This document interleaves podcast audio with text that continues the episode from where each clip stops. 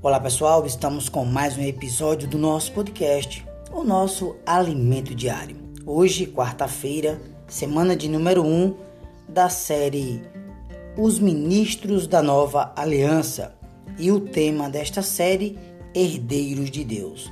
Com a autoria de Pedro Dong e a narração fica comigo, Dilson Pereira, com a função de transmitir ao seu coração uma palavra de fé esperança e salvação. A nossa leitura bíblica de hoje, João, capítulo 13, versículos do 4 ao 10 e os versículos 24 ao 30. Também temos Romanos, capítulo 8, versículo 3, capítulo 12, versículo 2. Efésios, capítulo 1, versículo 23 e para finalizar, Hebreus, capítulo 4, versículo 15 e o capítulo 12, versículo 2. Lê com a oração de hoje, Hebreus 2, versículo 10. Convinha que aquele por cuja causa e por quem todas as coisas existem, conduzindo muitos filhos à glória, aperfeiçoasse por meio de sofrimento o autor da salvação deles. Louvado seja o Senhor. Tema de hoje: Vou preparar-vos lugar.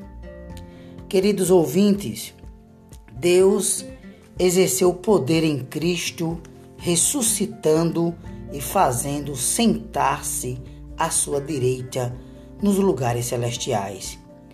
A obra de Cristo, amados irmãos, foi introduzida na eternidade. Hoje há um homem na glória, Jesus, que está assentado à destra do trono de Deus. O trono de Deus, amados irmãos, está no terceiro céu, o qual o homem natural não sabe e nem consegue localizar. As coisas relacionadas a Deus não estão nas dimensões conhecidas, elas estão na dimensão espiritual. Podemos, queridos, ter um antigozo da dimensão divina, vivendo no espírito e também desfrutando, desfrutando aquele que enche todas as coisas.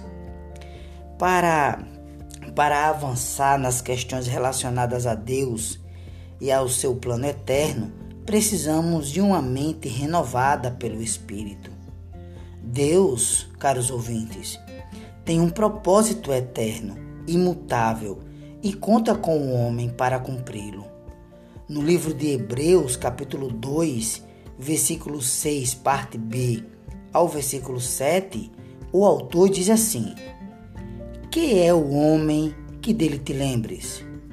Ou o filho do homem que o visites. Fizeste-o por um pouco, menor que os anjos, de glória e de honra o coroaste, e o constituíste sobre as obras das tuas mãos. Amados, no plano eterno de Deus, o homem foi destinado à glória. O Senhor Jesus revelou o âmago de seu plano aos onze discípulos. Antes de comer a Páscoa, o Senhor estava reunido com os doze e cingiu-se com uma toalha. E, amados, o maior, o mestre, assumiu a função de servo e lavou os pés dos discípulos. Enquanto comiam a Páscoa, Jesus disse que um deles o trairia.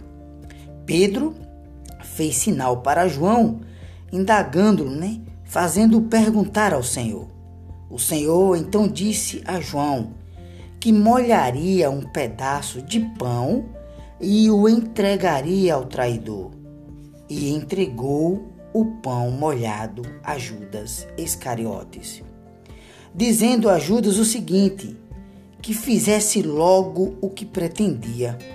Judas, amados irmãos, saiu imediatamente e o Senhor teve liberdade para abrir seu coração e revelar suas palavras aqueles que valorizam seu falar.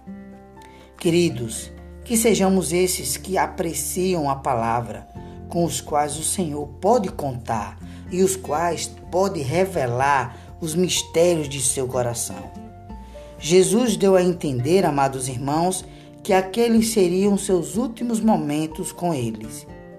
Os discípulos se atemorizaram e lhe disse, isso está lá em João 14, versículo 1 e 2. Jesus disse assim para eles: Não se turbe o vosso coração. Credes em Deus, credes também em mim. Na casa de meu pai há muitas moradas. Se assim não fora, eu vou-lo teria dito, pois vou preparar-vos lugar. Amados, no meio do cristianismo há um conceito equivocado de que Jesus foi à cruz para preparar mansões para os seus. No entanto, a Bíblia nos revela algo mais profundo. Ele morreu na cruz e desceu ao mundo dos mortos. Nesse momento, o universo ficou em suspense, aguardando que o Pai aprovasse seu viver humano e sua obra. É por isso que o Senhor Jesus nada fazia de si mesmo. Não falava suas próprias palavras, tampouco buscava sua própria vontade ou glória, mas fazia e falava apenas o que o Pai lhe ordenava. Ele, amados irmãos, não tinha liberdade de ir e vir quando quisesse. A todo tempo era governado pelo Pai. Ele, o Senhor, veio em semelhança de carne pecaminosa, mas sem pecado. Foi tentado em todas as coisas a nossa semelhança e não cometeu pecado algum. Queridos, antes, em nenhum momento, ele deixou de fazer a vontade do Pai. Por isso, amados irmãos, caros ouvintes, o Pai o aprovou, exercendo a eficácia da força de seu poder, ressuscitando Cristo Jesus dentre os mortos e recebendo na glória nos lugares celestiais, fazendo sentar-se à sua direita. Assim, queridos, assim se cumpriu o evangelho da promessa feita aos nossos pais, como estava escrito: Deus ressuscitou Jesus e disse, Atos 13, 33, Tu és meu filho, eu hoje te gerei. Louvado seja o Senhor. Amados, por meio da ressurreição, o filho primogênito que estava no seio do Pai foi gerado filho primogênito. Louvado seja o Senhor. Aleluia! Por meio da ressurreição, o Filho unigênito que estava no seio do Pai foi gerado o Filho primogênito. Como Deus, ele é o unigênito. Porém, como Filho do homem, Jesus se tornou o Filho primogênito. E sua ressurreição é a prova de que o Pai aprovou o seu viver humano e também o recebeu na glória. Louvado seja o Senhor. Jesus, amados irmãos, foi introduzido na glória do Pai. João 17, versículo 5, ele diz: Glorifica-me, ó Pai, contigo mesmo, com a glória que eu tive junto de ti antes que houvesse mundo. Amados, a glória é o próprio Pai.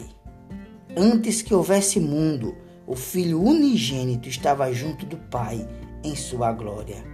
Agora, amados irmãos, o Senhor pede ao Pai que o glorifique, para que o homem Jesus, com sua natureza humana, seja glorificado e aprovado pelo Pai. Quando o Filho primogênito foi glorificado, Deus nos abriu um precedente Louvado seja o Senhor. Jesus foi introduzido no Pai. Agora, aleluia, agora há um homem na glória. Jesus, o homem aprovado por Deus, abriu-nos uma porta. Ele é o caminho para sermos introduzidos no Pai. essa porta não foi aberta aos anjos, e sim a todo homem. Que entremos, amados irmãos, pela porta e trilhemos o caminho. Jesus é o Senhor. A pergunta de hoje: qual é o resultado de viver sob o governo de Deus? Um excelente desfrute, que Deus te abençoe e até o próximo episódio do nosso podcast.